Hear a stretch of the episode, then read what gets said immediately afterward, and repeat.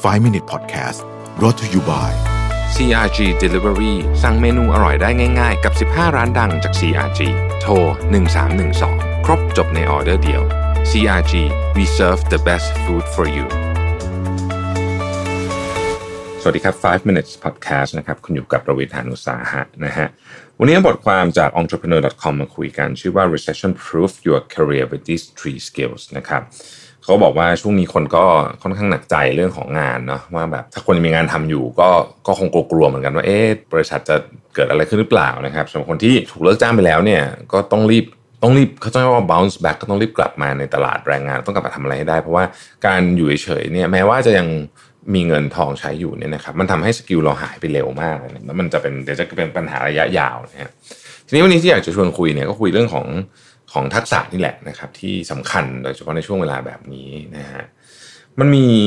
เปเปอร์อยู่ชิ้นหนึ่งนะฮะจาก Carnegie Foundation นะครับซึ่งเขาบอกว่า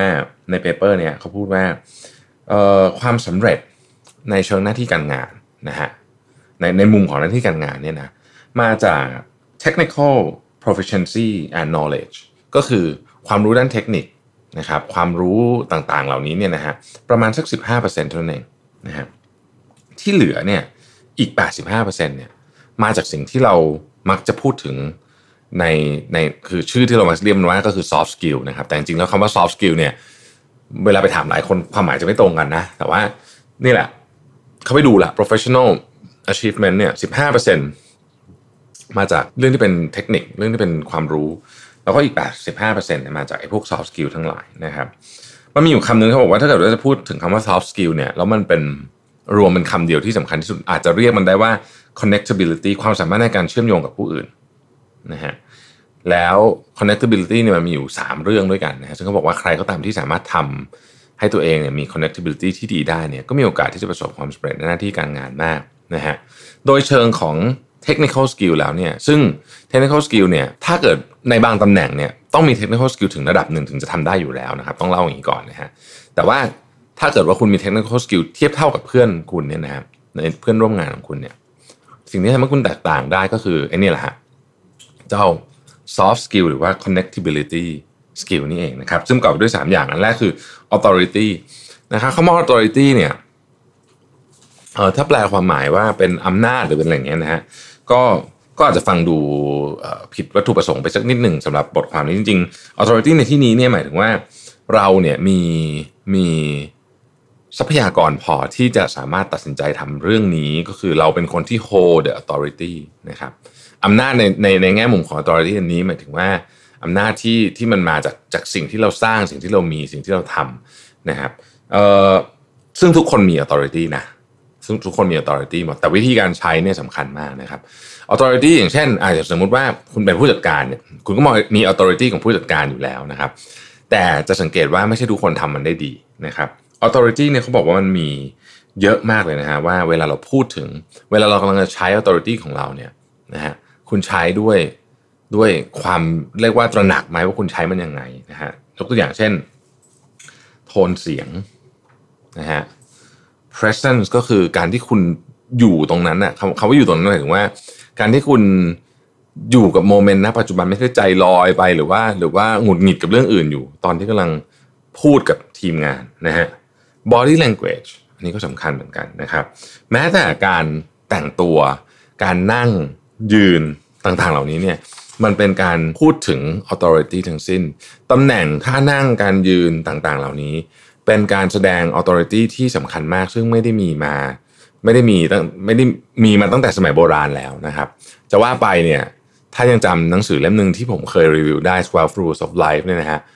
มันมีมาในสัตว์ อื่นด้วยเช่น lobster เป็นต้นนะฮะ authority ของ lobster เนี่ยก็มาจากการยืนอกผายไหล่พึง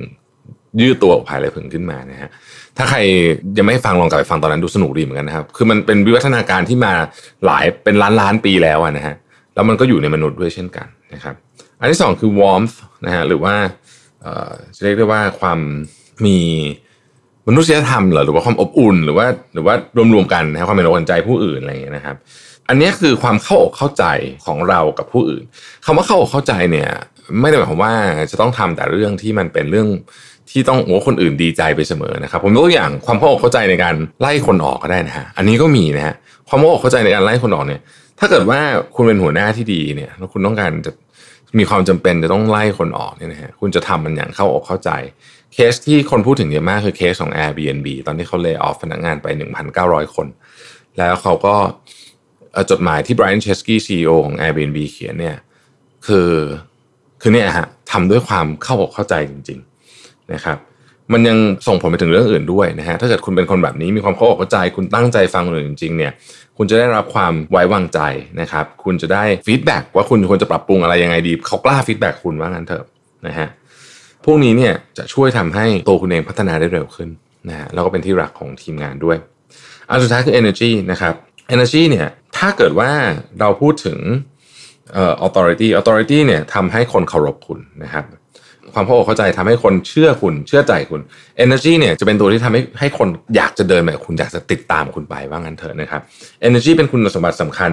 อันหนึ่งมากๆเลยของคนที่จะโดดเด่นขึ้นมาในหน้าที่การงานได้ แล้วจริงๆเป็นคุณสมบัติสำคัญมากของผู้นำนะฮะ energy มันต้องมาจากข้างในเขามาจากข้างในก็คือ เราต้องรู้สึกว่าเราเชื่อเรื่องนี้จริง ๆ เรา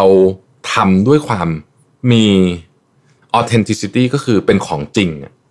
เราพูดเนี่ยเราเชื่อจริงเราเชื่อว่าเรื่องนี้มันจะเกิดขึ้นจริง เราเชื่อว่า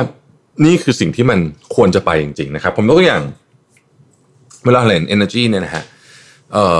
ใน speech สำคัญสำคัญของผู้นำ energy สำคัญมากเรื่องเดียวกันคนสองคนพูดเนี่ยพลังต่างกันเยอะพอพลังต่างกันเยอะเนี่ยมันจะไม่คือถ้าถ้า energy น้อย มันจะไม่ memorable คือมันจะไม่รู้สึกว่า มันถูกใส่เข้าไปในสมองเรา แต่ถ้ามันถูกพูดด้วย energy ที่เยอะเนี่ยนะครับมันจะ memorable มากๆนะฮะเป็นตัวอย่าง speech ของ John F Kennedy เรื่องที่จะส่งคนไปดวงจันทร์ speech ของดร Martin Luther King Jr. นะฮะ I have a dream นะฮะหรืออีกหลายๆ speech ที่หรือ speech ของ Steve Jobs ที่งานรับปริญญาของมหาวิทยาลัยสแตนฟอร์ดอย่างเงี้ยเป็นต้นนะครับ speech พวกนี้เนี่ยถ้าไปดูเนี่ยนะฮะเรื่องเดียวกันเลยเนี่ยถ้าคนอื่นพูดอาจจะไม่มีพลังขนาดนี้ นะแต่ว่าเพราะว่าเป็นคนเหล่านี้พูด และก็ไม่ใช่เพราะว่าเขาเป็นไม่ใช่แค่เพียงเพราะว่าเขาเป็นคนเด่นคนดังอย่างเดียว แต่ว่า energy หรือพลังที่เขาส่งออกมาเนี่ย มันทำให้เรารับรู้ได้จริงๆว่านี่คือสิ่งที่เขาเชื่อ นี่คือสิ่งที่เขาตามหานี่คือ mission ของชีวิตเขาจริงๆนะครับดังนั้น 3 เรื่องนี้นะครับจึงเป็นเรื่องที่ถ้าเราฝึก skill พวกนี้แล้วเราก็ก็มีโอกาสครับที่เราจะสามารถพัฒนาและก็มีความเจริญก้าวหน้าในอาชีพการงาน แม้ว่าเราจะอยู่ในยามที่มี crisis แบบนี้ก็ตาม ขอบคุณที่ติดตาม 5 minutes ครับ สวัสดีครับ 5 Minute Podcast